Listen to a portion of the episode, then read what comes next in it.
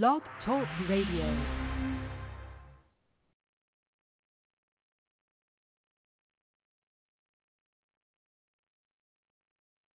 The B-I-B-L-E, that's the book for me. The B-I-B-L-E, that's the book for me. B-I-B-L-E, that's the book for me. The B-I-B-L-E, that's the book for me.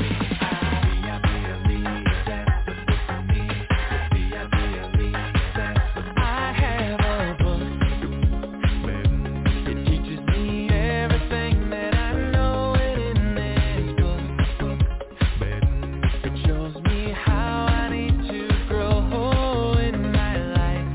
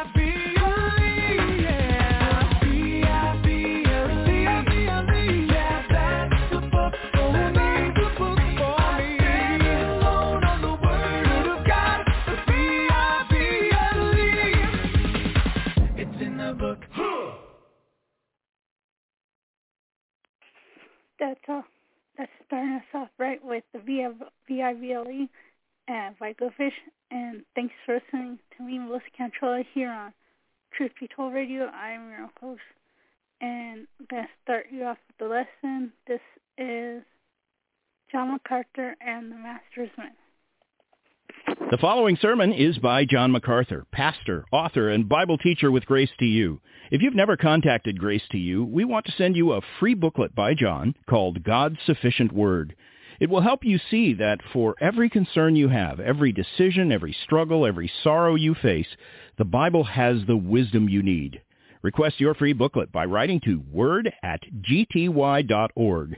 That's word@gty.org.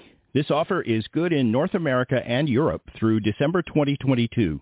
And now, unleashing God's truth one verse at a time, here's Grace to You Bible teacher John MacArthur. Open your Bible, if you will, with me, and let's turn to Matthew chapter 10. Matthew chapter 10. As we continue to progress through the Gospel of Matthew, and Matthew unfolds to us the majesty of the King, the Lord Jesus Christ, we find ourselves in chapter 10 getting acquainted with the disciples. By the time we reach the 10th chapter of Matthew, our Lord is now appointing and sending the 12 to assist him in the ministry of preaching the kingdom of God. You remember as chapter 9 concluded, the Lord looked out over the multitude. He saw them in their spiritual lostness, their pain, their frustration, their sorrow. He realized that there were so many to reach and so few laborers. At that point, in fact, it was him and him alone. And so he asked the disciples to pray at the end of chapter 9. And then in the opening verse of chapter 10, he called them to be the answer to their own prayer. And he sent them out to be his sent ones, for that's what apostle in verse 2 means. They started out as disciples. That means learner.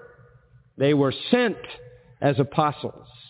They became the ambassadors of the King, his representatives in the world, his laborers to reach and warn the harvest of coming judgment and of how they could escape by entrance into his glorious kingdom. Now, we've been focusing then, as we have begun to look at chapter 10, on the training of the 12, the Lord's methods, techniques, principles, as he calls, trains, develops, sends out his apostles.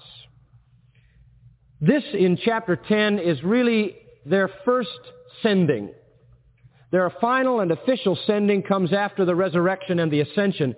This is a preliminary sending, which basically is an internship for them. They go out, but not very far, and not alone, but rather two by two. He hovers over them as a mother eagle would hover over eagles learning to fly. They go out a little while and they come back to him, and they learn in the process of field experience, later to be sent individually after he has already gone. And they ask the right questions when they come back, and their training becomes more intense in the months that follow this, their internship. Now, as we look at the sending out that occurs in chapter 10, and as we see if we can't develop the principles of discipleship which our Lord gives us, we first of all are introduced to the individuals involved. And if you look at verses 2 through 4, you find the names of the 12 apostles: Peter, Andrew, James, John, Philip, Bartholomew, Thomas, Matthew, James, the son of Alphaeus, and Lebbeus, who was also known as Thaddeus, Simon the Zealot, and Judas Iscariot. Verse 5 says, these 12 Jesus sent forth. Verse 6 says, he told them to go to the lost sheep of the house of Israel. Verse 7 says that as you go, preach the kingdom. So these were the workers, the associates, the ambassadors of the King himself. Now, as we noted last week, their leader was Peter. That is why it says in verse 2, the first Simon, who is called Peter. He is not the first one called. The first one called was John, and associated with him Andrew in that initial encounter in John 1. Peter was not the first one called. He is first in this sense. It is the same word used in this statement by Paul. I am the chief of sinners. It means the foremost one, the primary one, the chief one. Peter was the leader. He was the out front, up front man. And so last time we studied Peter and his leadership ability and how the Lord refined and developed Peter into a leader that was useful. Now for our study this morning, we want to come to the remaining three in the first group. Remember I told you there are always three groups in every list of the apostles. There are four lists: Matthew, Mark, Luke, and Acts. And always in all four lists, there are the same three groups with the same four names in each group. And so we're looking at group one, and it is the most intimate group.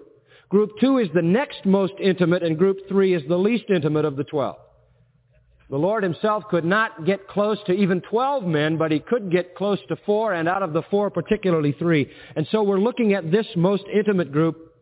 All came from the same town, all had the same profession, and all were in the first group called to Christ. And we ask ourselves this question, and I want you to keep asking it as we look at these three names this morning. What kind of people can God use? That's the issue. What kind of people can God use in his ministry? What kind of people can change the world? What kind of people can preach the gospel of the kingdom so that souls are saved? What kind of people does God ordain for His purposes? Now, usually when we think about Peter, Andrew, James, and John, we have that view of stained glass saints. People who are on a completely different plane than we are. And to make it worse, we call them St. Paul.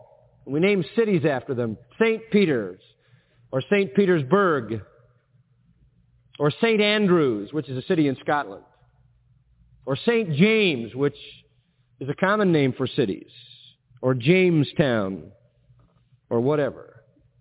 And do you know there are more people in the United States named John than any other name? It's a wonderful name. And Peter and James and Andrew, we name people after those names with great respect because these are respected individuals. Cathedrals are named after these individuals. And we think of these particular four as something other than ourselves, in a different dimension of time and space, in another world. They have an aura about them. Frankly, that's really not the way it ought to be. They are very common men with a very uncommon calling. But they're very much like we are. And they demonstrate to us the kind of people God uses. See if you find yourself among them.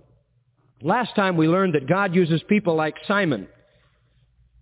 Impulsive, dynamic, impetuous, strong, initiators, bold, who very often talk a better game than they play. The dynamic kind. Oh, he uses those kind. But let's meet the second in the list. Andrew, his brother. Andrew, Peter's brother. By the way, his name means manly. He too was a native of Bethsaida, that little village in Galilee, and he, like his brother, was a fisherman. In fact, in Matthew 4, he was down at the sea. When Jesus came along, he had already met Jesus. He had already believed in Jesus. He had already affirmed him as the Messiah. But after going back to his fishing, now the Lord appears again to him at the shore and calls him permanently to follow, and he will make him a fisher of men. Prior to coming to follow Jesus Christ, he had been a pious Jew. He had been a godly Jew. He had been a God-fearing Jew. He had also been a disciple of John the Baptist. In fact, it was one day at the message of John the Baptist that his life was changed. For John the Baptist saw Jesus in John 1 and said, "Behold the Lamb of God." And Andrew was there that day along with John, who was also a fisherman and surely an acquaintance as well as was James. And he and John heard John the Baptist say that, and they followed after Jesus immediately. And Jesus turned and said to them, "What seek ye?" And they replied, "Where do you dwell?" And they went where Jesus dwelt, and they spent the entire day with him. And those hours were the crisis in their spiritual history. And when they came out of that day spent with the Lamb of God, immediately it says that Andrew opened his mouth and said these first words, "We have found the Messiah." No sooner did Andrew discover the reality of Jesus Christ for himself than that he announced to his brother Peter that very phrase, "We have found the Messiah." Peter and Andrew lived together, it says in Mark 1:29, and no doubt they shared everything. And especially did Andrew want to share with him the Messiah. And so from this very beginning, he becomes a part of that intimate four. In fact, if you study through the New Testament, it's James and Peter and John, and Peter, James, and John, and John and Peter and James. They're always the inner circle, and nobody is ever let into that inner circle except when Andrew gets in, and it's Peter, James, John, and Andrew. He was in the most intimate four, but he never quite cracked that inside three. But he was greatly respected. In fact, Philip, who was in group two, a little less intimate with the Lord, one time had some Greeks come to him and say, "We want to see Jesus." And you know where Philip took them? He took them to Andrew. Why? Because I guess Philip thought that if you want to get to Jesus, all you got to do is get to Andrew. Andrew was intimate with Jesus. And Andrew was respected. And even yet, he still isn't in the inner three. But all of a sudden, in the fourth gospel, the Gospel of John, Andrew begins to emerge from the background. And we see Andrew three times in the Gospel of John. And all three times, Andrew is doing the same thing. It's easy to characterize him. The first time is in John chapter 1, verse 40, which I just reported to you. It says in John 1:40, one of the two who heard John the Baptist speak, and that would be John and Andrew, followed him. And he was Andrew, Simon Peter's brother. And by the way, Andrew is always called Simon Peter's brother, with I think one or two exceptions, maybe just one.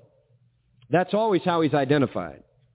And he first findeth his own brother Simon, and saith unto him, We have found the Messiah, which is being interpreted to Christ, the Anointed One. And he brought him to Jesus. Now, if you want to know how to characterize the life of Andrew, it's very simple. He is the one who was always bringing people to Jesus. The second time we see him is in the 6th chapter of John and the 8th and 9th verse. A vast multitude of people are gathered. Jesus is teaching. It's late in the day. The crowd is hungry. There's not enough food, and Andrew brings to Jesus this time a little boy. And the little boy has 5 loaves and 2 fish. It doesn't mean 5 big loaves of bread. It means 5 little flat barley crackers and 2 fish, and they would take those fish and they would pickle them. And they would eat them with the crackers. So he brought a little fellow with 5 barley crackers and 2 pickled fish. He brought him to Jesus. I guess Andrew must have thought that the Lord could make a whole lot out of a very little. The third time we meet him is in John 12. And I've already alluded to that incident. And in John chapter 12 and verse 20, Philip is approached by the Greeks or the Gentiles, and they want to see Jesus. And Philip tells Andrew, and together they went to Jesus. The assumption being that they took the folks there too. So whenever you see Andrew, he's involved in finding Jesus so that Jesus can meet someone. Bringing people to Jesus. I guess maybe he didn't think there was anybody that Jesus didn't want to see. Or there was anything Jesus couldn't respond to. Or there was any problem Jesus couldn't solve. Because he's characterized as the one who brought men to Christ. Now in these three incidents, if I can just sort of draw some pictures for you. In these three incidents, several things become clear. First of all, we see Andrew's openness. He knew that they were to go to the lost sheep of the house of Israel. He knew that primarily it was the Jew first and then to the Gentile. And yet he also got the Spirit of our Lord, because the Lord originally had revealed his Messiahship to a half-breed Samaritan woman. So Andrew was never choked by a hyper-Judaism. I mean, he didn't have any problem at all with bringing some Gentiles to Jesus. Well, we sense a little of the openness of his heart. There just wasn't anybody outside. There wasn't anybody that he didn't think Jesus would not want to see. We also see his faith. He had a simple faith. I don't know what he was thinking when he brought those 5 crackers and 2 fish with such a huge crowd. I don't know what he was trying to do, running around looking for whoever had a lunch. But he must have had some kind of faith to believe that the Lord could do something with that. After all, he had seen Jesus make wine. Why couldn't he make food? A third thing we see is not only his openness and his faith, but we see his humility. I mean, he spent his whole life being known as Simon Peter's brother. You can believe it. And now when he found the Messiah, there might have been a temptation to say, boy, now I'm not telling Peter. This is my chance to be somebody. But no, he runs to get Peter, knowing full well that as soon as Peter enters the group, he will run the group. Because that's Peter. And Andrew will be right back where he's always been, as Simon Peter's brother. But he thought more of the work to be done than who was in charge. He thought more of the cause of the eternal virtue of the kingdom than he did of his personal and petty problems. Sad to say, but there are some people who won't play in the band unless they can beat the big drum.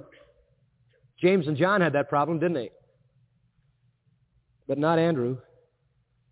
I don't find Andrew fighting about who's going to get the glory in the kingdom. You see, Andrew is the picture of all those who labor quietly in humble places. Not with eye service as men pleasers, but as servants of Christ doing the will of God from the heart. Andrew is not the pillar like Peter, James, and John. He is a humbler stone. He could have anticipated the sentiment of the poet Christina Rossetti, who wrote, "Give me the lowest place, not that I dare ask for that lowest place, but thou hast died that I might live and share thy glory by thy side. Give me the lowest place, or if for me the lowest place is too high, then make one more low, where I may sit and see my God and love him so." That's Andrew. I mean, after all, he was one of the original two called, and yet he wasn't in the inner three, but it didn't seem to bother him. He was always Peter's brother. He's one of those rare people who's willing to take second place. One of those rare people who wants to be in support. One of those rare people who doesn't mind being hidden, as long as the work is done. He's the kind of man that all leaders depend on. He's the kind of person that everyone knows is the backbone of every ministry. The cause of Christ is dependent, beloved, on self-forgetting souls who are content to occupy a small sphere and an obscure place free from self-seeking ambition, and yet he will sit on the throne judging the tribes of Israel. Daniel MacLean, a Scotsman who has a special affection for Andrew, who has become the patron saint of Scotland, writes about his beloved apostle these words, "Gathering together the traces of character found in Scripture about Andrew, we find neither the writer of an epistle, nor the founder of a church, nor a leading figure in the apostolic age, but simply an intimate disciple of Jesus Christ, ever anxious that others should know the spring of spiritual joy and share the blessing he so highly prized. A man of very moderate endowment, who scarcely redeemed his early promise, simple-minded and sympathetic, without either dramatic power or heroic spirit. Yet he had that clinging confidence in Christ that brought him into that inner circle of the 12, a man of deep religious feeling with little power of expression. He was more magnetic than he was electric, better suited for the quiet walks of life than the stirring thoroughfares. Yes, Andrew is the apostle of the private life." God uses people like that. And only God can calculate their value, because sometimes it takes an Andrew to reach a Peter. There's an early Methodist preacher, and I found his biography in a very obscure book, and I know no one's ever heard of him. His name was Thomas Mitchell. You never heard of him. I had never heard of him. But he was an Andrew, and he died, and the Conference of Ministers who ministered with him wrote his obituary. And this is what it said. "Thomas Mitchell, an old soldier of Jesus Christ, a man of slender abilities as a preacher, and who enjoyed only a very defective education." How's that for an obituary? Slender abilities and a defective education. And yet one friend wrote this, "His earnest and loving work caused him to lead many people to Christ. A man of slender abilities and defective education, yet he was the means in God's hands of bringing to Christ one of the greatest of early preachers by the name of Thomas Olivers, the writer of the great hymn, The God of Abraham Praise. A man of slender abilities, that is the official record, and yet one of the strongest and most faithful souls who ever lived. It was he who went to the little village of Wrangle in Lincolnshire, and arose at 5 o'clock in the mornings to preach the gospel in the open air. And so fiery was his preaching that he was arrested And in the midst of his arrest, a mob attacked him. He was taken to the public house, and the curate of the village was consulted as to what to do with him. He said, don't let him go. And so they decided they'd put him in the pond. They took him to a pond which was full of filth, and they threw him in. He tried to get out, and 7 times they threw him back in. Then he was taken again to the public house, having been in the meantime painted from his head to foot with white paint. Then they didn't know what to do with him, so they decided to drown him.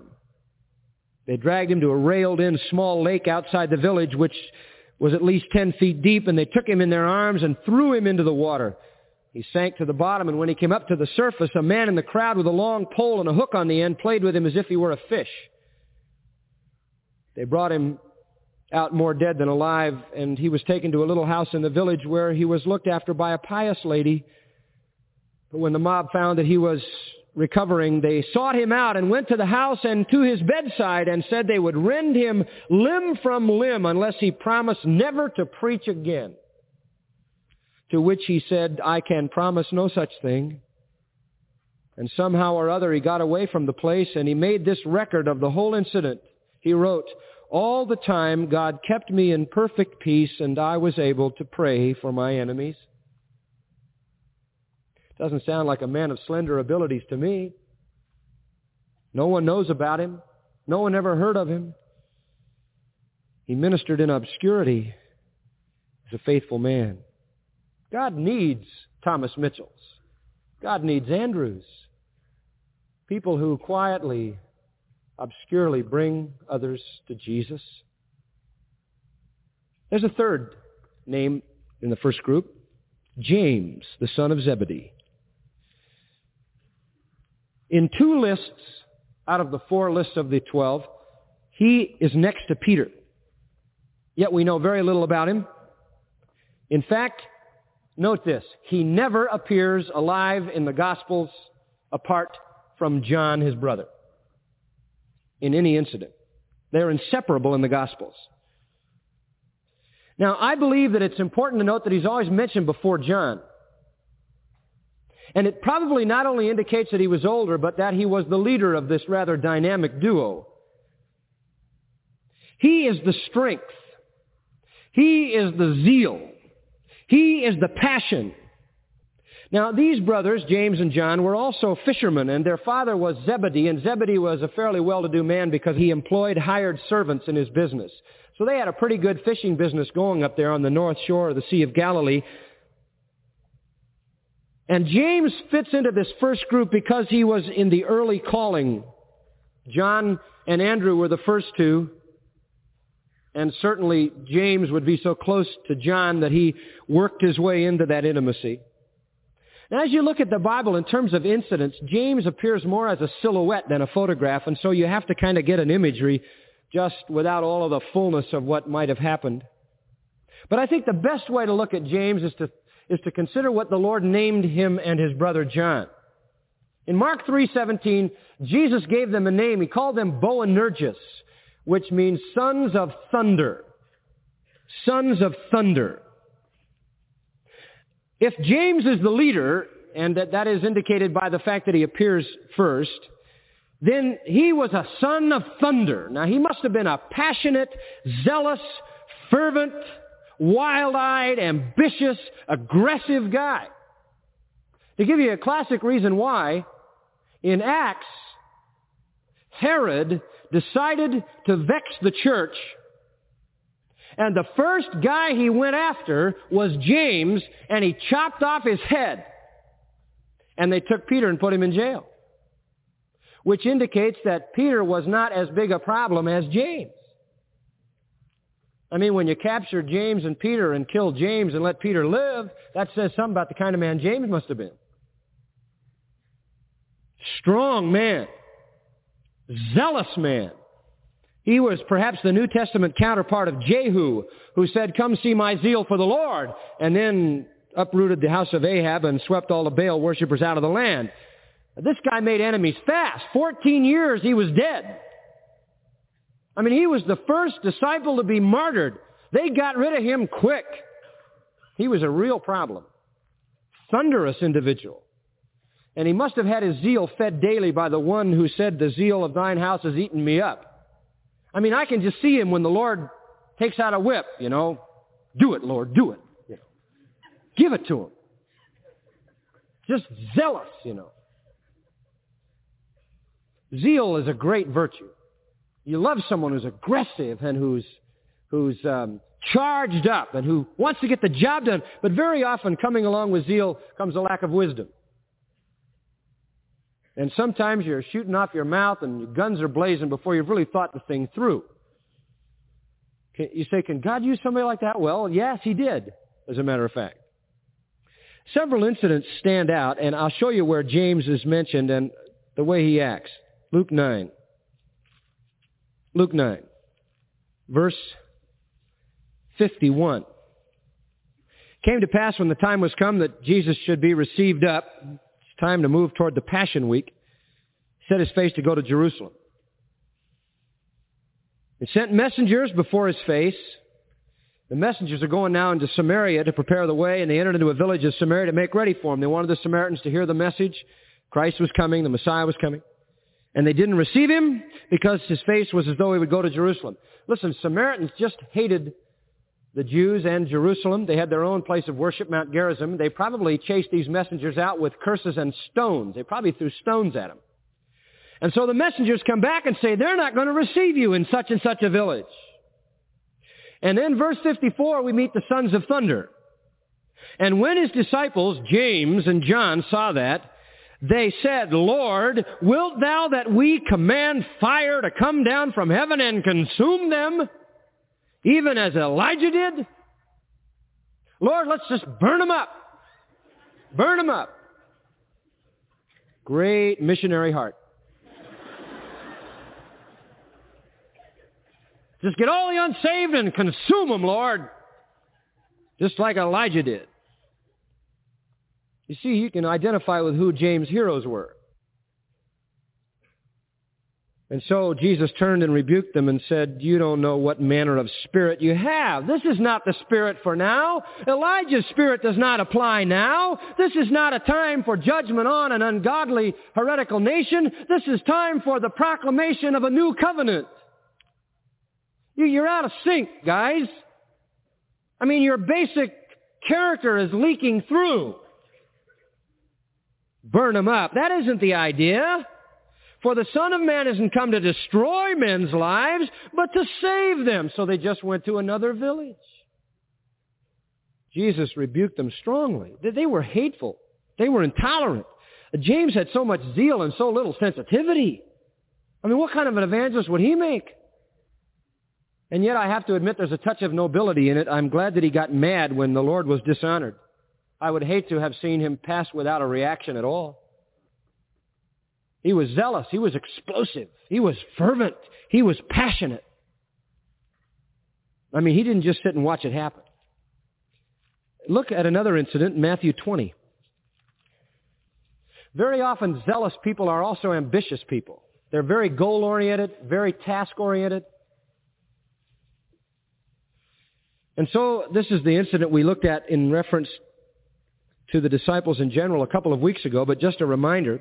Then came to him the mother of Zebedee's children with her sons, and they're dragging along on her skirt tails, and they wanted something. And so she says to the Lord, grant that these my two sons may sit, the one on the right hand and the other on the left in thy kingdom. Would you put my boys on the two thrones next to you? I mean, the implication is, it's obvious to you that they're the cream of the crop, isn't it? A mother, right? My children are gifted. Isn't it apparent? I mean, we can see it. Zebedee and I. I mean, and they're the ones who have the zeal. You say, what about Peter? Listen, Peter had a lot of zeal, but he also had some problems. I mean, he would deny and bail out. James didn't seem to have that same problem. Peter faltered here and there, but it seems as though James was just resolute. He was dead in 14 years. They got rid of him fast. He didn't knuckle under at all. He didn't equivocate. He didn't compromise. And boy, he could see his ambition. I'm going all the way for the kingdom, man. And not only to the kingdom, but right to the right hand. And Jesus says, you don't even know what you're asking. Can you drink the cup that I'm going to drink? Oh, sure we can. All right, you will. In verse 24, the fever pitch was reached in the argument over who was going to get what in the kingdom. They all started arguing. And Jesus went into a little lecture on what real leadership is. But they were ambitious. James was ambitious. This is a terrible thing for them to do, to arouse the spirit of rivalry, to clamor for honor from the Lord. These who were the persecutors of the Samaritans are now ambitious, self-seeking place hunters, stalking the favor of the Lord as if he were some despotic ruler who could dispense his patronage on some kind of principle of favoritism. They were demeaning Christ and his kingdom. Well, James had zeal. He had great fervor. He knew the Lord's special interest in him. He was in the inside group. He felt he ought to have an equal reward for all of his capability. And the Lord reminded him, you'll get a reward, James, but it won't be what you think. Before you get your throne, you're going to get a cup, and you're going to drink it all the way. And the cup is suffering, because the way to the throne is always the way of the cross. And James, as I said, 14 years later, got his request. He wanted a crown. Jesus gave him a cup. He wanted power. Jesus gave him servanthood. He wanted to rule. Jesus gave him a martyr's grave. Look at the one incident in the Bible where he appears alone, Acts 12. Now about that time, Herod the king stretched forth his hand to vex certain of the church. And when Herod wanted to attack the church, he went right for the main guy. And he killed James, the brother of John, with the sword. That's who you go for first. And he put Peter in prison. And apparently he didn't even think about Peter until he was told that it would please the Jews if he did that. It was James he was after, the son of thunder. He was filled with zeal. He was filled with ambition. He was filled with strong and intolerant feelings. He didn't like things outside his own sympathy. And Christ had to harness all of that and make all of that into something useful and make him a pillar in the church. What kind of people does God use? Oh, he uses the great leaders like Peter. He uses the quiet, behind-the-scenes, obscure, faithful people like Andrew, and he also can use the brash, courageous, ambitious, zealous, sometimes loveless, insensitive, selfish people like James. Because Christ brought his temper under control, he bridled his tongue, he directed his zeal, he taught him to seek no revenge and desire no honor for himself. And finally came to the place where James was willing to die for Jesus. So both the brothers drank the cup. For John, the cup was a long life of rejection and a death in exile. For James, it was a short flame and martyrdom. The Romans had a coin years ago, and on the coin was an ox. And the ox was facing an altar and a plow. And under the ox it said, ready for either. And that's how it is in service for Christ, and that's how it was for the sons of thunder. There is the moment, dramatic sacrifice on the altar. That was James. And there is the long furrow of the plow. That was John. But both of them drank the cup. James had to learn sensitivity. He had to learn to quiet his ambition. But he did, and God used him. You know, a lack of sensitivity can just destroy a ministry. There are many people who try to serve Christ who are utterly insensitive to their congregations, to their families, to the people around them. One such man was a Norwegian pastor. His story is very interesting. He had a motto. His motto was all or nothing, all or nothing. And he went around preaching and hurling out lightnings and screaming thunders on everybody. He was stern and strong and powerful and uncompromising and utterly insensitive. I mean, they said that his people in the church didn't even care for him because he didn't care for them. He was so ambitious. He wanted to advance the kingdom. He wanted to uphold the standard of God, and he was just blind to anybody else. It came down to his own family. And he had a little girl, just a little tiny girl, who was ill. And the doctor said, you must take her out of the Norwegian cold where she can come to a warmer climate so she can regain her strength or she will die. To which he answered, all or nothing, and stayed. And she died. And when she died, the mother was so distraught and so shattered. She found no love in her husband, but had doted all of her love on this little life, that she would sit for hours in a chair holding the clothes of the little baby and fondling them, feeding her starved heart on those empty garments. This didn't go on for many days until her husband took them all out of her hand and gave them to a poor woman in the street.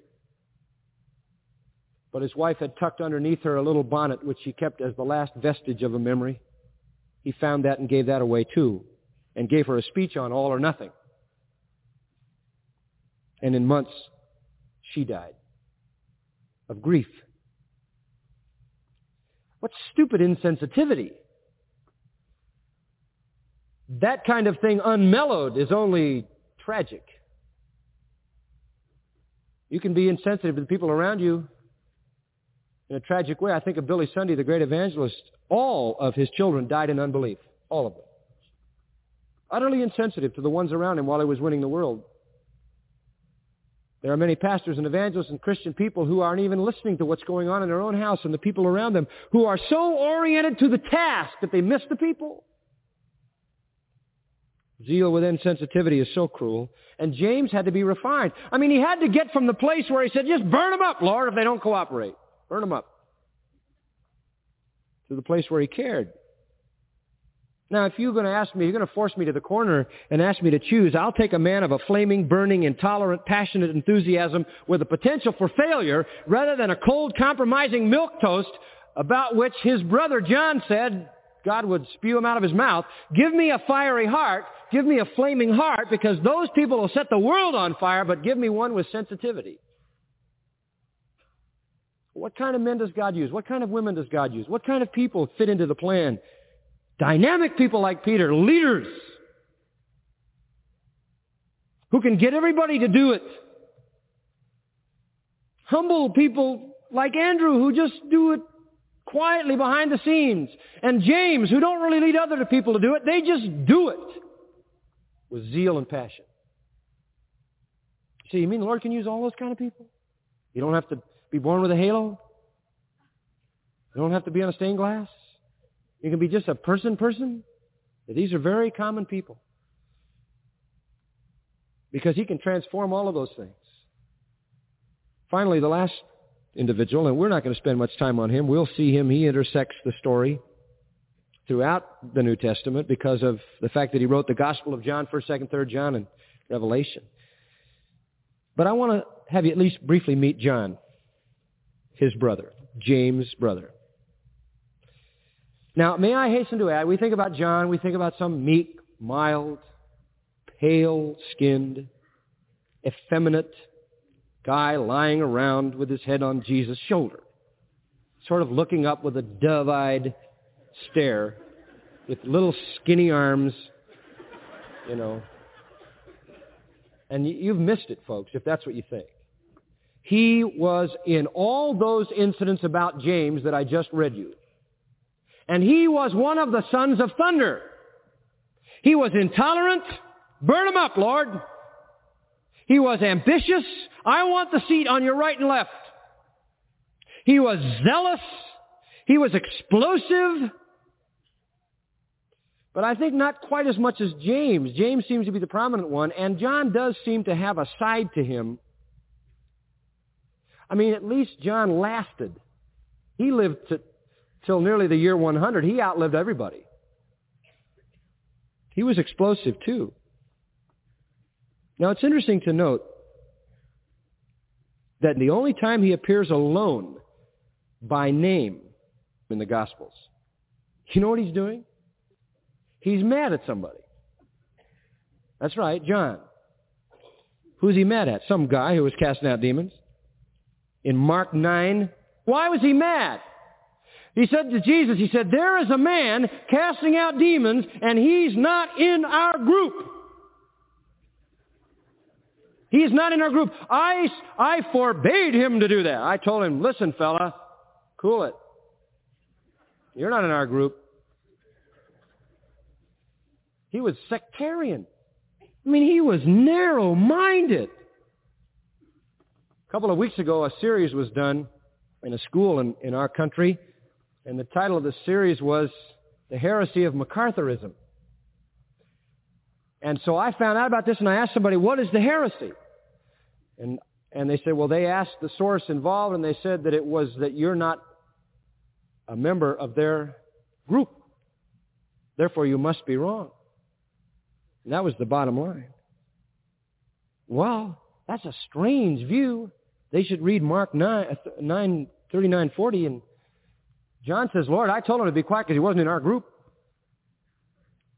Now, wait a minute. That's unbending. That's narrow. That is ridiculous intolerance. Well, that was John. But you know something? That became a strength in his character because he also had a tremendous capacity for love.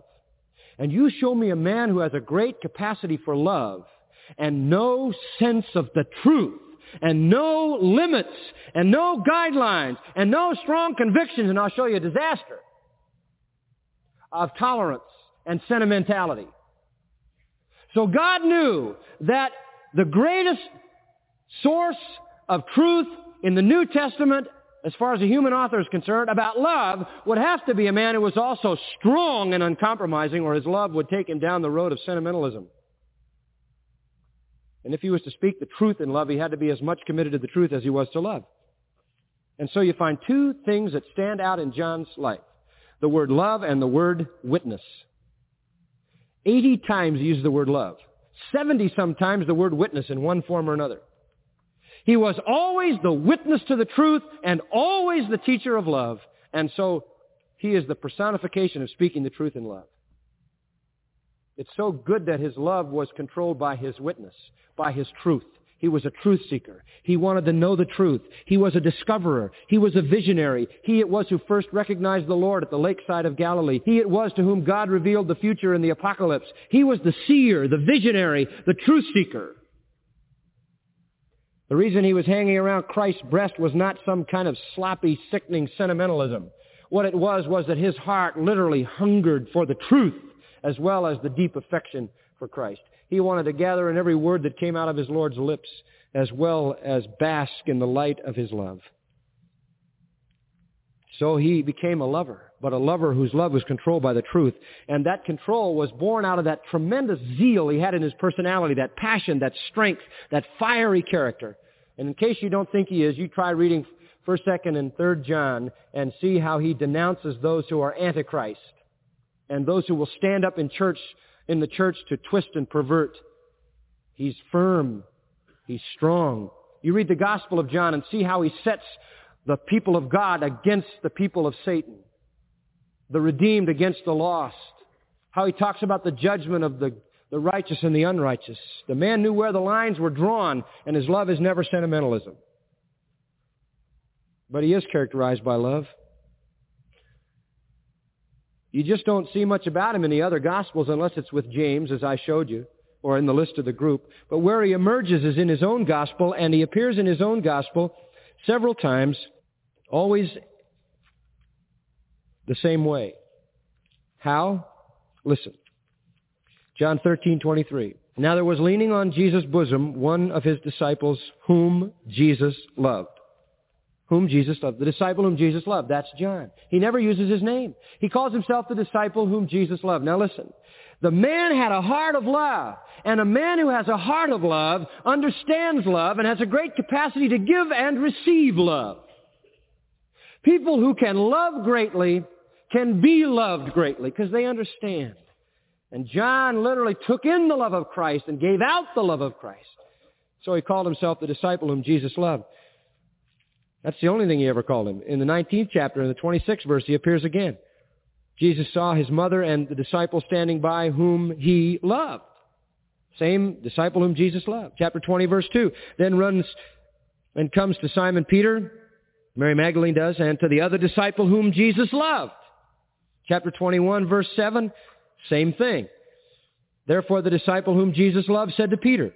Verse 20, Peter turning about sees the disciple whom Jesus loved. Verse 24, this is the disciple who testifies these things.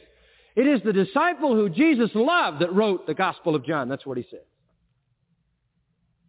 He literally was in awe of the fact that Jesus loved him. And it wasn't a sickly sentimentalism. It wasn't that he said, oh, I'm so wonderful. The Lord loves me so much. I just want you to know I'm the disciple he loved. No. It was the very opposite. I, the one who wanted to burn up all the Samaritans. I, the one who wanted Jesus to give me the place I didn't even deserve. I am one whom he loves. It's a celebration of grace. Jesus never had to ask John if he loved him, but he did have to ask Peter that. Jesus never had to ask John to follow him, but he did have to ask Peter that. And when it came down to passing out the work, he said to Peter, feed my sheep. He said to John, take care of my mother. There was something special about John. Tradition tells us John never left the city of Jerusalem until Mary, the mother of Jesus, died, because he kept his vow to the Lord. So John was a son of thunder, but he was a tender, loving man who would never compromise his convictions. He taught on love. You could summarize the theology of John about love into 10 statements. He taught that God is a God of love. He taught that God loved his Son, that God loved the disciples, that God loves all men, that God is loved by Christ, that Christ loved the disciples in general, that Christ loved individuals, that Christ expected all men to love him, that Christ taught that we should love one another, and that Christ emphasized that love is the fulfilling of the whole law. And those themes run through all of his writings.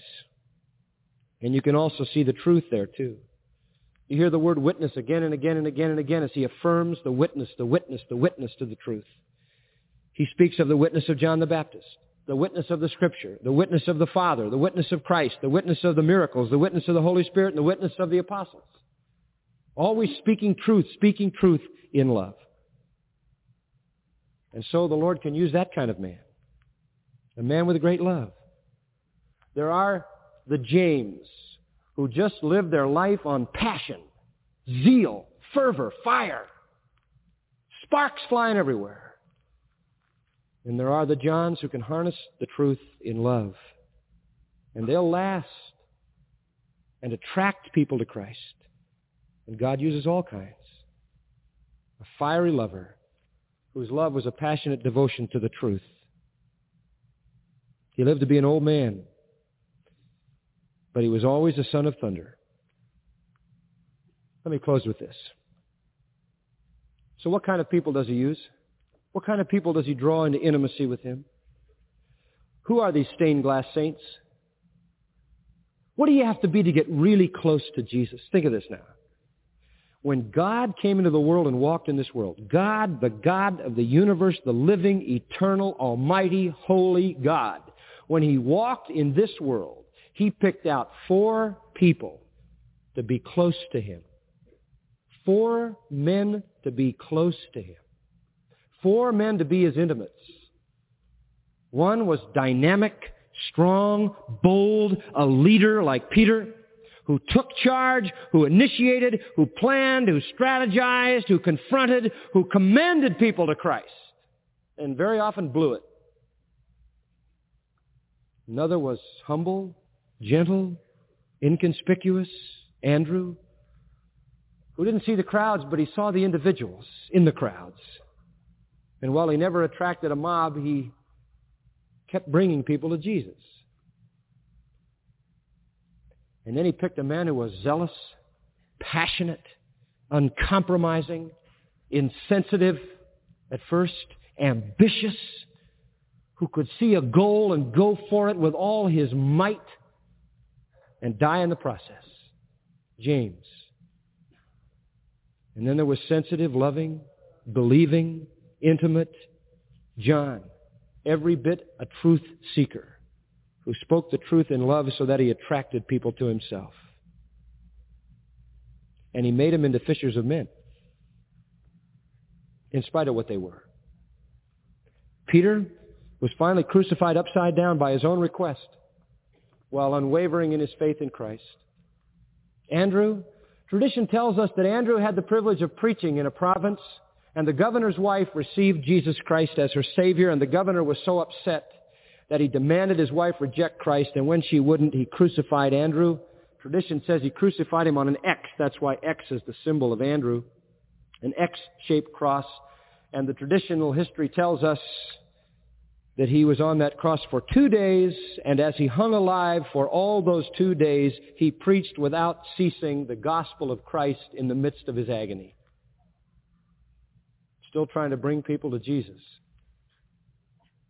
Tradition tells us that James, when he was on the way to being beheaded by the Roman sword, had along the guard who had guarded him, and the guard was so impressed with his courage and constancy and zeal that he repented of his sin and fell down at the apostle's feet and asked if the apostle would forgive him for the part he had played in the rough treatment James received.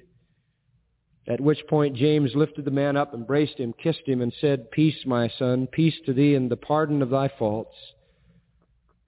The tradition says immediately the officer publicly confessed his surrender to Christ and was therefore beheaded alongside James. John, banished to the Isle of Patmos after a long life, died around 98 AD during the reign of Trajan. And those who knew him best said the echo of a constant phrase was their reminder of John, and this was the phrase, "My little children, love one another." What a group. Ordinary, with all the struggles, all the strengths and weaknesses of men like us. Yet in the power of Christ they were transformed. What kind of people does God use? Any kind. Listen to this now. It is not what you are. It is what you are willing to become that is the issue. See? The fishermen of Galilee did become fishers of men on a most extensive scale, and by the help of God they gathered many souls into the church. In a sense, they're casting their nets into the sea of the world still. And by the testimony to Jesus they gave in the gospel and the epistles, they are bringing multitudes to become disciples of Him, among whose first followers they had the happy privilege to be numbered. Listen, Christ can take a very common person and make them a very uncommon apostle. Are you available for that? Shall we pray? Thank you, Father, for a glimpse of these dear men, Peter, Andrew, James, and John. How special. Not what they were, but what they were willing to become. We see ourselves in them, and it gives us hope that you can make us what you want us to be and use us. We pray, Lord, that we might be available to be disciples.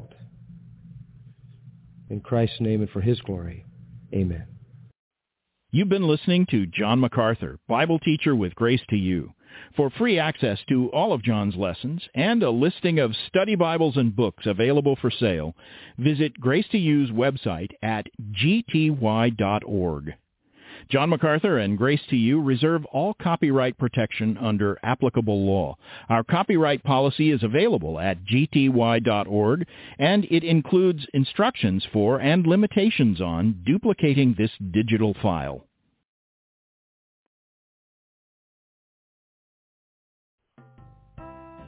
Get social with Truth Be Told Radio. Check us out on our Facebook like page as Truth Be Told Radio. You can find our website at truthbetoldradio.com. That is truthbetoldradio.com.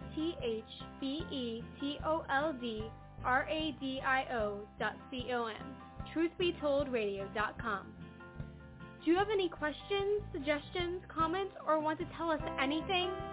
Send those emails to truthbetoldradioshow@gmail.com. Remember, by sending us your email, you give us permission to read it on the air. So write us at truthbetoldradioshow@gmail.com. If you'd like to read blogs, we've got you covered. Check out ours at truthbetoldradio.blogspot.com. That's truthbetoldradio.blogspot.com. Also, follow us on Twitter as Truth the letter B, then Told Radio. That is TRUTHB TOLD RADIO. Once again, that is Truth, the letter B only, not BE, Told Radio. This is due to the restraints for Twitter's username link. Finally, to learn the testimony of Melissa Cantrell, the hostess of Truth Be Told Radio, see smilesandstuff.com. That's smilesandstuff.com.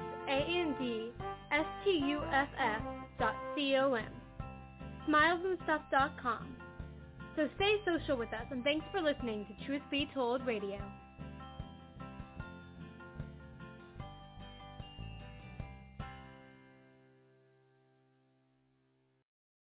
The generations of... This is Ken Ham, on a mission to call the church back to the authority of God's Word. An increasing number of professing evangelicals now deny the historicity of the first man, Adam. And this shouldn't surprise us. These Christians have already accepted millions of years in evolution, so Adam is next to go. But Genesis treats Adam not as a symbol or just a population of evolved humans. He's a real historical person. Here's one example.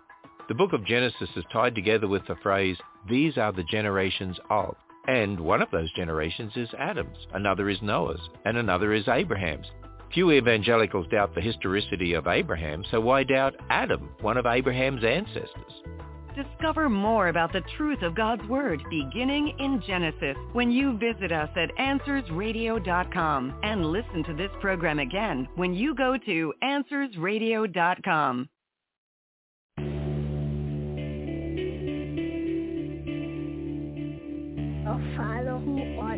Breaking news out of Haiti, the largest, most powerful earthquake in the region's history. The federal judge's ruling is allowed to stand. This year's National Day of Prayer could likely be the country's last. Thy will be done on earth as it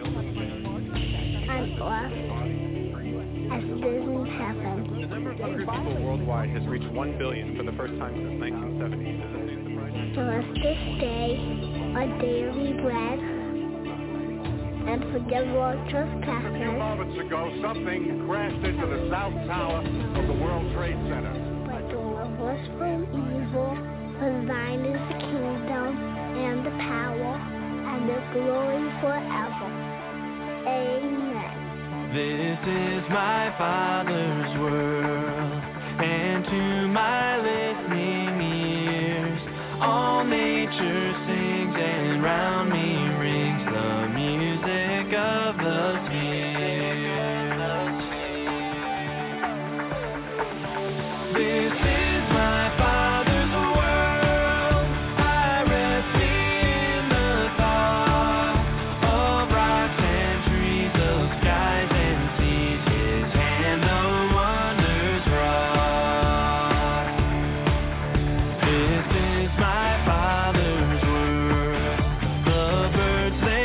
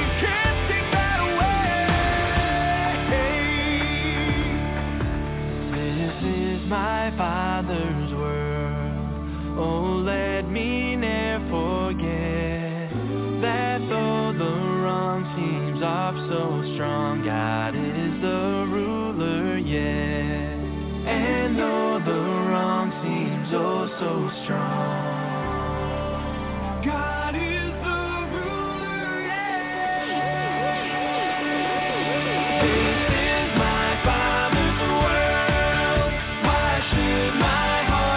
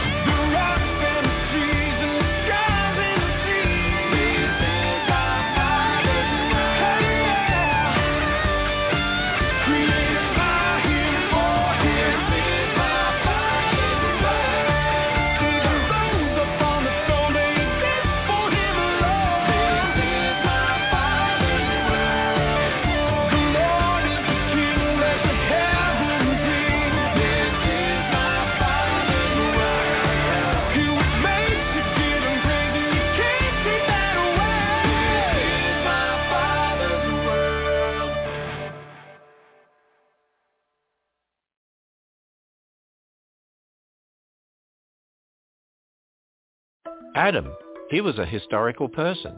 This is Ken Ham, author of the commentary for families on Genesis, creation to Babel. An increasing number of Christians now believe that Adam was just the descendant of ape-like creatures that died out. But think about that. If Adam is the product of evolution, then death existed long before Adam. But the Bible teaches that death is a consequence for Adam's sin. In Genesis, God tells Adam the punishment for disobedience is death. In Romans, the Apostle Paul links Adam's sin with why we sin and die today. And in 1 Corinthians, Paul connects Adam's death with Jesus' death to save us. But if Adam is a product of evolution, then none of this is true because death would have existed for millions of years before Adam's sin. You'll find answers to your questions about Genesis, creation, evolution, and more at AnswersRadio.com. And subscribe to receive free daily insights from Ken Ham at AnswersRadio.com. We kick it old school. We kick it old school. We kick it old school. We kick it old school. We kick it old school. Come on, come on, gonna miss the latest craze. Hit it for a minute, then it's on to the next phase. Easy come, easy go, the marketers will hawk it. The only change that comes winds up in a pocket. Hop on the wagon, try the F thing. All the while we're missing all the joy that God can bring. You can take the new stuff, you can keep the fluff. The Bible is our tool and we're here to kick it old school. Here we go, you know we're going retro. We're cool as a rule, yeah, we kick it old school. We kick it old school. We kick it old school. Brotherly emerging like a moldy piece of bread. We're apt as if the holy word of God is all but dead. All we need to know is right there on the pages. Why are we obsessed with who the guy on stage is? Dance the hottest dance, get the latest buzzy. You're gonna find out Jesus wasn't very fuzzy, was he? You can take the new stuff, you can keep the fluff. The Bible is our tool and we're here to kick it old school. Here we go, you know we're going retro. We're cool as a rule, yeah, we kick it old school. We kick it old school. We kick it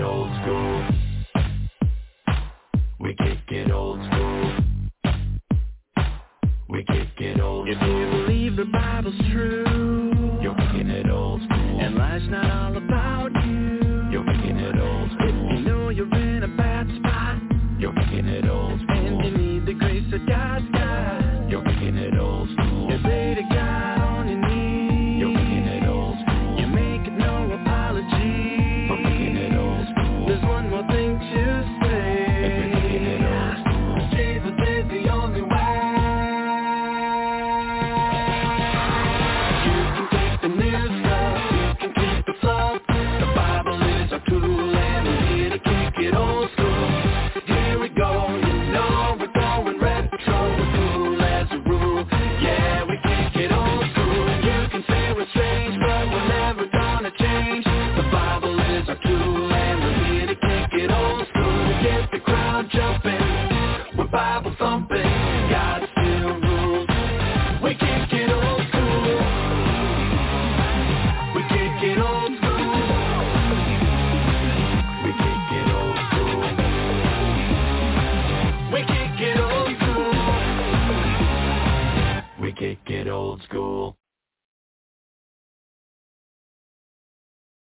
Adam the Ape Man and Eve the Ape Woman?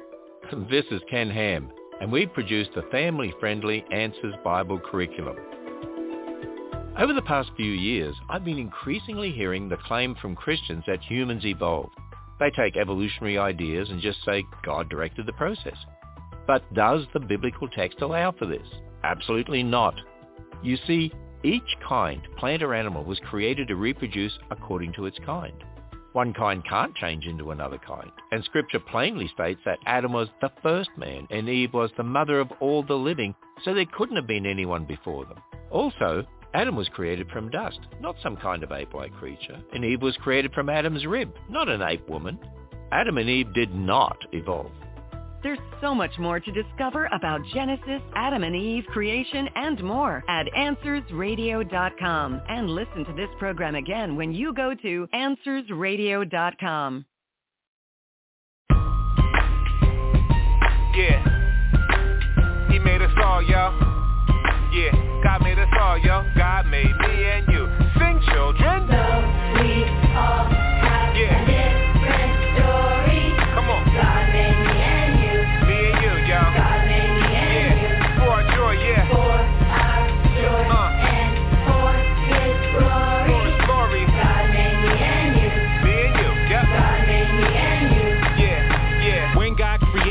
Heavens and earth, he did it to show off his glory and worth. In Genesis 1, what we see in each verse is God made a world that is truly diverse. From icebergs to insects, tornadoes to trees, from lions to lizards, flamingos to fleas. Each in their own way, their God they are praising. Their differences cry out, God is amazing. But the crown jewel of the work of his hands are made in his image, both woman and man. We're not accidents, we are part of his plan. Yup, God made me and you. Let's go. So we all have a different story. God made us. God made me and you. Yeah, yeah. God made me and you. For our joy, y'all. For our joy. Yeah. And for his glory. For his glory. God made me and you. Yeah, yeah. God made me and you. Come on. Just as two snowflakes are never the same, each person is different, unique in their frame. God made them all, each kind and each sort. He made some people tall and some people short, dark skin, light skin, and all in between. In each color and shade, his beauty is seen. The Lord knows the number of hairs on your head, whether brown or black, whether blonde, gray, or red. What some call ethnicity and others call race, we should celebrate as a gift of God's grace. You're wonderfully made from your feet to your face. Yup, God made me and you. Let's go. So we all have different stories. We all different. God made me and you. God made us all. God made me and you. Yeah, yeah. For our joy and for his glory. God made me and you. Yeah, yeah. God made me and you. At the cross we see what God's love is about. There's no type of person that Jesus left out. Because Jesus died and rose from the grave, all those who trust in the Lord will be saved. In the book of Revelation, chapter number 7, the church from all times is gathered in heaven. Each tribe and people, language and nation, all thanking God for the gift of salvation. Together, forever, with saints of all kinds, through each the glory of the Lord's gonna shine. This is exactly what God has designed when God made me and you. Let's go. So we all have a different story. God made me and you. He made us all, y'all. God made me and you. For our joy. For our joy. And for his glory. God made me and you. Say what? God made me and you. Yeah, yeah. Different colors and different shades, all differently and wonderfully made. Through each the glory of God displayed. God made me and you. For all of our you, all are lost. All is great need for the cross.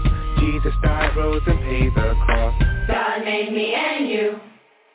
Different colors and different shades, all fearfully and wonderfully made. Through each the glory of God displayed. God made me and you.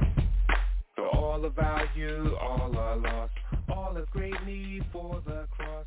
Jesus died, rose, and paid the cost. God made me and you. Adam the ape man and Eve the ape woman. Adam the ape man and Eve the ape woman. This is Ken Ham, and we've produced the family-friendly Answers Bible curriculum. Over the past few years, I've been increasingly hearing the claim from Christians that humans evolved. They take evolutionary ideas and just say God directed the process. But does the biblical text allow for this? Absolutely not. You see, each kind, plant or animal, was created to reproduce according to its kind. One kind can't change into another kind, and Scripture plainly states that Adam was the first man and Eve was the mother of all the living, so there couldn't have been anyone before them. Also, Adam was created from dust, not some kind of ape-like creature, and Eve was created from Adam's rib, not an ape woman. Adam and Eve did not evolve. There's so much more to discover about Genesis, Adam and Eve, creation, and more at AnswersRadio.com. And listen to this program again when you go to AnswersRadio.com.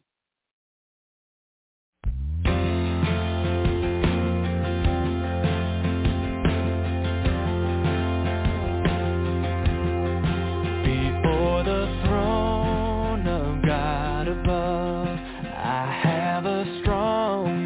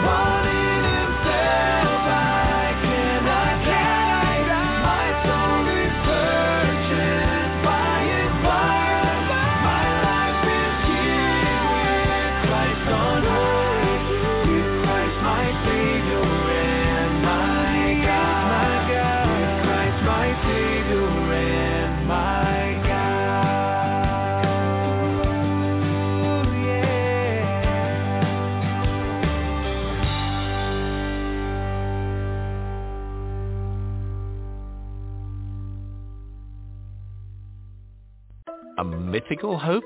This is Ken Ham, a missionary to our evolutionized culture and even to the church. Every Christian knows Jesus is essential to the gospel. After all, the good news is all about Jesus' death and resurrection. But the good news means nothing without the bad news, and that means a historical Adam is also essential to the gospel. You see, we sin because of Adam, and we die because the consequence for sin is death. It's because of Adam's sin that we needed a Savior to die as a sacrifice for our sin. That's why Jesus had to die. So no literal Adam, no literal gospel. Sadly, many Christians dismiss Adam as a mythical character. But if there was no Adam, Jesus came to die for a mythical problem, and we only have a mythical hope. Are you looking for answers to your questions about Genesis, creation, evolution, and the Bible? You'll find answers when you go to AnswersRadio.com. That's AnswersRadio.com.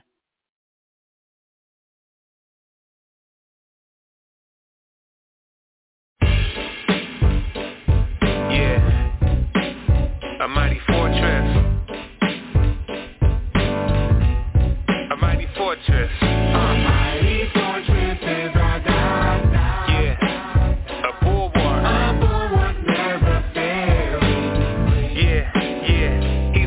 Helper, he will make the flood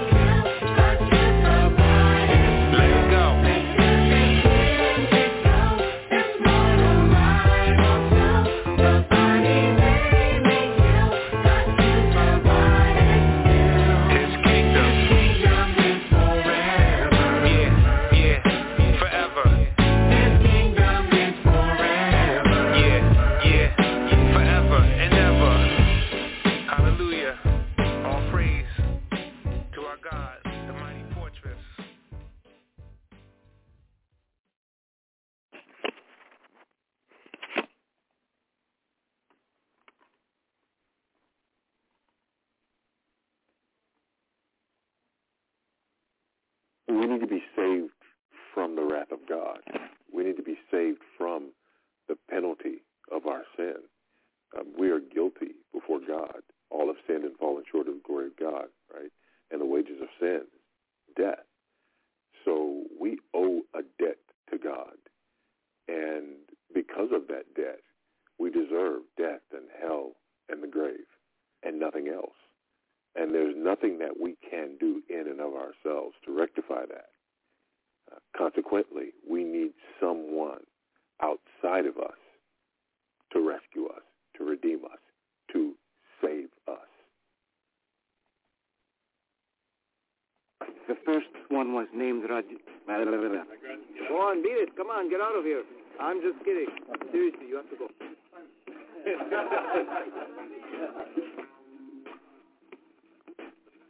You love The Chosen. I get it. What Christian doesn't want to see Jesus face to face and hear him speak? But I think that there are three potent reasons that you should consider before you choose to watch The Chosen. Number one, theology. It matters.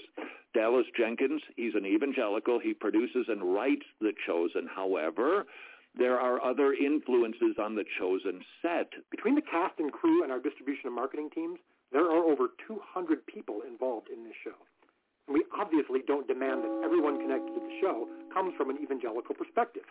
We don't even demand that everyone is a believer.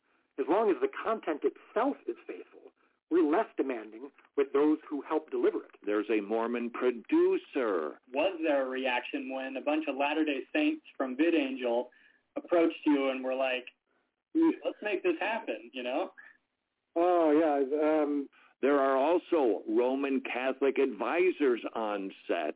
And the fellow who plays Jesus is Roman Catholic. Now, Dallas Jenkins is fine with that sort of ecumenism because he believes Mormons and Catholics are our brothers who believe in the same Jesus. The stories of Jesus we do agree on. And we love the same Jesus. That's not something that you often hear. Sometimes it's like, oh, they believe in a different Jesus than we do. Statement. Yeah, no, it's the same. I mean, I'll sink or swim on that statement. That couldn't be further from the truth. Mormonism teaches Jesus is a created being. That's heresy. Both Mormonism and Catholicism are work-based systems. They do not believe in grace alone, faith alone, in Christ alone. Is there any rank heresy in The Chosen? Not that I'm aware of, but if Mormons and Catholics on set are not offended by The Chosen, it is certainly not explicitly evangelical. Are you sure you want to consume a subpar Jesus that doesn't offend people in unorthodox sects of Christianity? Number two, sufficiency. Yes, Jesus said a lot more than the words recorded in the Bible, yet the Holy Spirit determined that only some of his words should be written down because they are the only words we need for all of life and godliness. If you watch The Chosen because it helps you to learn about or love Jesus more, you're consuming an unauthorized source. And when we add historical or cultural or artistic context and backstory into the show, that changes nothing about the Bible itself. The Bible is enough to stir our affections, at least it should be, if we adhere to the principle of sola scriptura. There's a reason the early church rejected the apocryphal books. It's because they weren't the words of Jesus, and they knew the danger of consuming those books. And we should recognize that danger, too. And that leads me to number three. Blasphemy. The Chosen is fiction that literally puts words into the mouth of Jesus that he didn't speak. I'm all for having a sanctified imagination, but anytime we imagine what Jesus might have said, we are headed into the Kenny Loggins zone. It's downright dangerous to put words into the mouth of God himself. Not only that, it's offensive. Let me ask you, if you wrote a book for your kids with every single thing you believe that they needed to know, but someone came along and said, I'm writing a book with additional words that you might have spoken, how would you feel? should you watch The Chosen, you have the liberty to do so. It just doesn't seem wise to consume Jesus fiction, especially Jesus fiction that's influenced by Mormon and Roman Catholic theology. So if you do choose The Chosen, I contend that it would be wise to ask yourself these questions. 1, did Jesus really say that? 2, am I in danger of believing apocryphal literature about Jesus? 3, is there a reason The Chosen moves me when the Bible does not? Why isn't the Bible sufficient? Theology matters. The sufficiency of Scripture, it matters. When we blaspheme God, it matters. Are you sure The Chosen is the best theology for your soul? The church in America is going to suffer so terribly. And we laugh now, but they will come after us. They will come after our children. They will close the net around us while we are playing soccer mom and soccer dad, while we are arguing over so many little things and mesmerized by so many trinkets. The net even now is closing around you and your children and your grandchildren, and it does not cause you to fear. Think of America like a football stadium. On the field, Christians. In the stands, unbelievers. Approximately 240 years, people in the stands have been cheering for the Christians on the field. For the last decade, the crowd has tolerated those of us on the field, but now we're entering a new era where the crowd isn't cheering or even tolerating Christians. They are jeering us. When it comes to big-time, major league, you have to stand in awe of the all-time champion of false promises and exaggerated claims, religion. This is why church history is so important. Our Christian ancestors have already lived through absolutely everything we experience in the 21st century, and all we need to do is look back and learn why early Christians were persecuted, to learn why we will be persecuted too. Then we can see how they responded and how we should respond to persecution. Reason number 1, abortion. Our ancestors didn't like it. We don't either, and the world isn't happy about that. When I was raped and she gave birth, and she decided to kill her 3-year-old child. Now, if you look at this video, you'll see a woman storming back to her car here. Well, she attacked pro-life protesters and even stole one of the protesters' hats. We were here as everything unfolded this afternoon. Memphis police were even on the scene for several hours after protesters tell us the woman threw used tampons at them while yelling curse words. Reason number 2, exposure and infanticide, particularly baby girls or handicapped children left out to die. Our ancestors did not believe or endorse infanticide, and we don't either. The infant would be delivered. The infant would be kept comfortable. The infant would be resuscitated if that's what the mother and the family desired. And then a discussion would ensue between the physicians and the mother. Reason number 3, our early ancestors did not participate in the games in the Colosseum. Way too violent. They had a higher view of image bearers, and they wouldn't attend the dramas, which tended to be rather bawdy. Our ancestors didn't like violence. We don't either. The world doesn't agree. Reason number 4, our early ancestors weren't fans of easy divorce, and we Christians today aren't either, and the world. The biggest shake-up in divorce law for more than half a century has come into effect today. No-fault divorces have been introduced, which means couples wishing to split up no longer have to say which one of them is to blame. And that leads us to reason number 5, because early Christians didn't endorse abortion, infanticide, violence, overt sexuality, easy divorce. The Romans thought they were rather self-righteous. Nothing has changed. Former Secretary Secretary of State Hillary Clinton said it's time, quote, for the church to take a hard look at itself and try to figure out how it can be a real partner in this moment of moral awakening. A lot of people are leaving the church. A lot of young people are leaving the church, in part because the way they understand what Christianity has become is, you know, so judgmental, so alienating, that they think to themselves, well, I don't need that. I don't want to be part of that. Reason number 6, poverty and poor education. While there were some rich and accomplished people in the early church, most folks, plain folks, even slave folks, mostly folks who didn't have much of an education, and the Romans thought the early Christians were downright dumb. Sound familiar? I'm an atheist. Sorry, yeah. Reverend. Yeah. But, you know, all religions, in my view, are stupid and dangerous. 45% of the American people believe literally in Adam and Eve, believe literally that the world is only 6,000 years old. I mean, that's a shocking figure. Reason number 7, if you think we're living in a postmodern world, the early church lived in a world that celebrated whatever deity you wanted to worship, and our ancestors believed in the exclusivity of Jesus Christ, and the Romans, they weren't nuts about that. Funny how nothing seems to change.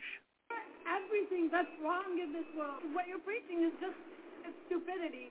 Reason number 8, a lack of emperor loyalty. Because the early Christians wouldn't confess the emperor as Lord, they believed that Christians, they were not being faithful to the government, submissive to those in power. Has anything changed? If the early Christians had been prepared to have Jesus simply included in the Roman pantheon of the time, then they would have managed to avoid persecution. Reason number 9, the 1st, 2nd, 3rd, 4th, 5th century pagans, they believed in a pantheon of gods. Christians believed in the exclusivity of Jesus, specifically for the forgiveness of sins, and they found that abhorrent, that a man would die a criminal's death so that criminals could be forgiven. They hated that, and they still do. Nothing has changed since the 1st century, and the mocking and the scoffing of a crucified Savior hanging upon a cross, bearing the sins of his people. And the chief point of offense in the cross is the reality of sin, the message of sin, that Christ died for sins. Reason number 10, politics. Our ancestors, they did not engage in affairs of state, and that was deemed as being disloyal, and the pagans didn't like it then. They don't like it today. Biblical principles are at their heart un-American. Reason number 11, public education. Our early ancestors didn't dig what was being taught to children in the public schools. Guess what? We still don't. Guess what? The world is still offended by that. I think Christian homeschooling should be banned. And finally, reason number 12, scapegoats were needed. If the gods are unhappy with us, we're not going to take responsibility for our troubles. We got to blame somebody. That's what the pagans did then. That's what the pagans do now. Down through history, you have a wrong idea of martyrdom and persecution. You think that these men were persecuted and martyred for their sincere faith in Jesus Christ. That was the real reason, but no one heard that publicly. They were martyred. And they were persecuted as enemies of the state, as child molesters, as bigots, as narrow-minded, stupid people who had fallen for a ruse and can contribute nothing to society. Your suffering will not be noble.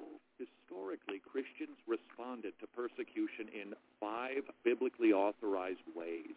They would petition, they would plead, they would pray, they would run, and they would die. Listen to these words from Polycarp writing a letter to the church in Philippi. Let us therefore become imitators of his patient endurance, and if we should suffer for the sake of his name, let us glorify him, for this is the example he set for us in his own person, and this is what we have believed. The Bible is littered with exclamations that Christians should expect persecution. Paul in Acts chapter 9 was told, hey, get ready for some suffering. Philippians 1:29, for it has been granted to you that for the sake of Christ you should not only believe in him, but also suffer for his sake, engaged in the same conflict that you saw I, Paul, had, and now hear that I still have. 2 Timothy 3, all who desire to live a godly life in Christ Jesus will be persecuted. So, how should we prepare and react to persecution? Number one, expect it. Number two, teach your kids to be prepared for persecution. Three, remember church history and the countless men, women, and children who were burned at the stake for the faith. Number four, just get used to being jeered and hated. And number five, remember it is noble to suffer for Christ. And finally, use persecution for its intended purpose, evangelism. Acts chapter 8, and on that day a great persecution arose against the church in Jerusalem, and they were scattered. They left their homes for persecution throughout the regions of Judea and Samaria. Therefore, those who had been scattered went about preaching the word. Peter talked about this repeatedly. Use evangelism to share the hope that lies within you. That's the purpose of persecution. Should we be praying for persecution? No, that would be kind of, but let's pray that we can be the salt and light we are called to be when darkness descends. If you care to do a deeper dive into the Bible's take on persecution, we would like to give you our resource titled Persecution. It is a thorough treatment of Peter's first epistle on the subject of persecution so that you can be prepared and you can prepare your family. Did I mention our gift to you? Simply visit wretched.org/persecution and stream away.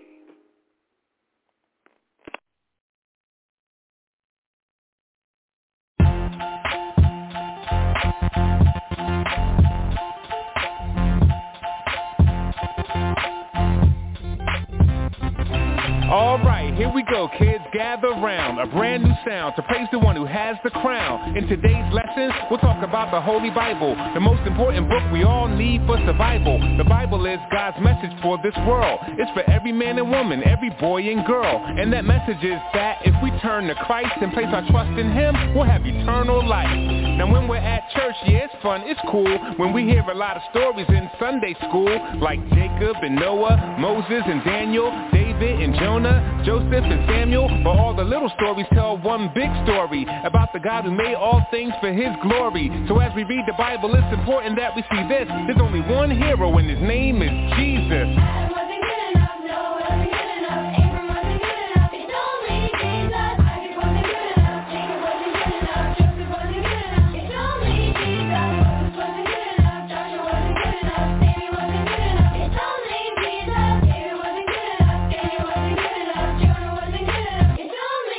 In the story of the Bible, where should we begin? When God made the whole wide world just by speaking. By his great might, he said, let there be light. The light he called day and the dark he called night. He made the earth and the seas, the dirt and the seeds, the herds and the trees, the birds and the bees. But the big surprise God had up his sleeve. On day number 6, created Adam and Eve, made in the image of the beautiful Most High. God told them, be fruitful and multiply. Everything's yours, but that tree do not try. Because in the day you eat it, you're surely going to die. I'm sure you know the rest. Yes, they failed the test. And ever since then, the world has been a big mess. So as we read the Bible, it's important that we see this. There's only one hero, and his name is Jesus.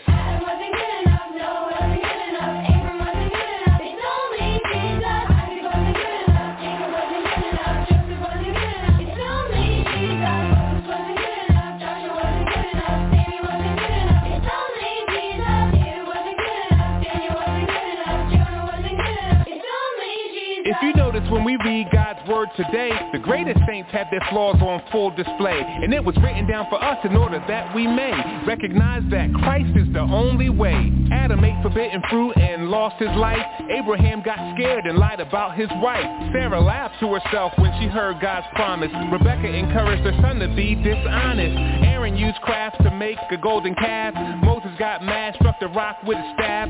David sinned greatly, even lost his baby. And Jacob, he was just all around shady. The point is not to make light of our flaws, but to show that every one of us needs the cross.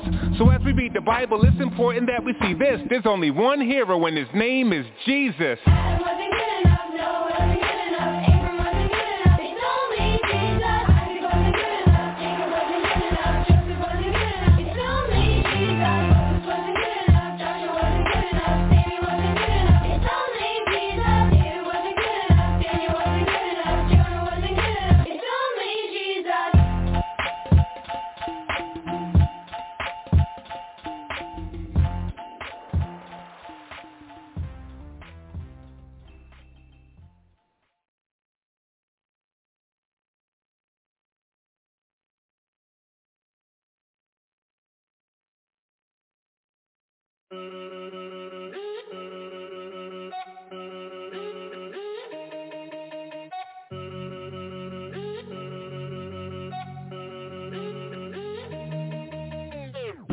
And this to you, I really hope you hear my heart. When thinking about describing you, I really don't know where to start. Can't start at the beginning, cause you are before the beginning, way before the beginning. And this fallen world's distorted opinions, it was just the Holy Trinity, ruling from infinity. Glory blazed tremendously, loving one another endlessly. Billions and billions of years ago, outside of what we know as time. Nobody else was there to know, but Lord, here's the thing that blows my mind. As long ago as that was, as long ago as that was, you have not changed, Lord. Oh Lord, Lord, Lord. As long ago, as long ago, as long ago as that was, you're still the same, you have not changed. What can that mean? But my God is immutable. Immutable, you are beautiful. You never change, you remain the same. Immutable, beautiful. You never change, never change. Forever you reign, you remain the same. You will never change, you will never change. Immutable, beautiful. You never change, never change. I was thinking just the other day, how you reign supreme by far. Not just because of what you do, but simply because of who you are. There's none like you in existence. You are God and you need no assistance. Even though we show you resistance, you sent Jesus to close the distance that existed between God and man, according to your sovereign plan. We changed many times in one lifespan. I've changed even since this song began. Lord, I'm so glad that you're not like us. All that you do will certainly last. You are the rock that we can trust. Shows us back in eternity past. As long ago as that was, as long ago as that was, you have not changed, Lord. Oh Lord, Lord, Lord. As long ago, as long ago, as long ago as that was, you're still the same, you have not changed. What can that mean? But my God is immutable. Immutable, you are beautiful. You never change, you remain the same. Immutable, beautiful. You never change, never change. Forever you reign, you remain the same. You will never change, you will never change. Immutable, beautiful. You never change, never change. When I think about my ups and downs, all of my inconsistencies, all of my idiosyncrasies, still you pursue relentlessly. At times I wonder how this can be. Surely it's because of the cross, where Jesus paid the full penalty and bore the burden of sin's great cost. I'm saved by grace through faith in God. I look to Christ and I trust He died. So even though I'm being sanctified, I can't be any more justified. His work is finished, that cannot change. And with this knowledge I am free. Forever this grace, it will remain, because of what happened on Calvary. As long ago as that was, as long ago as that was, you have not changed, Lord. Oh Lord, Lord, Lord. As long ago, as long ago, as long ago as that. the same. You have not changed. What can that mean? But my God is immutable. Immutable, you are beautiful. You never change, you remain the same.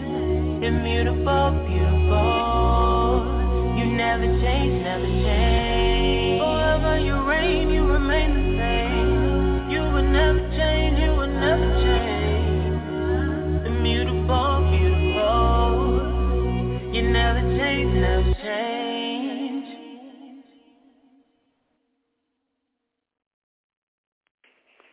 That was Shylin with Immutable, and that's all I got from Truth Be Told Radio. Gonna go out with Yancy and Friends and the VI Really, and bye for now.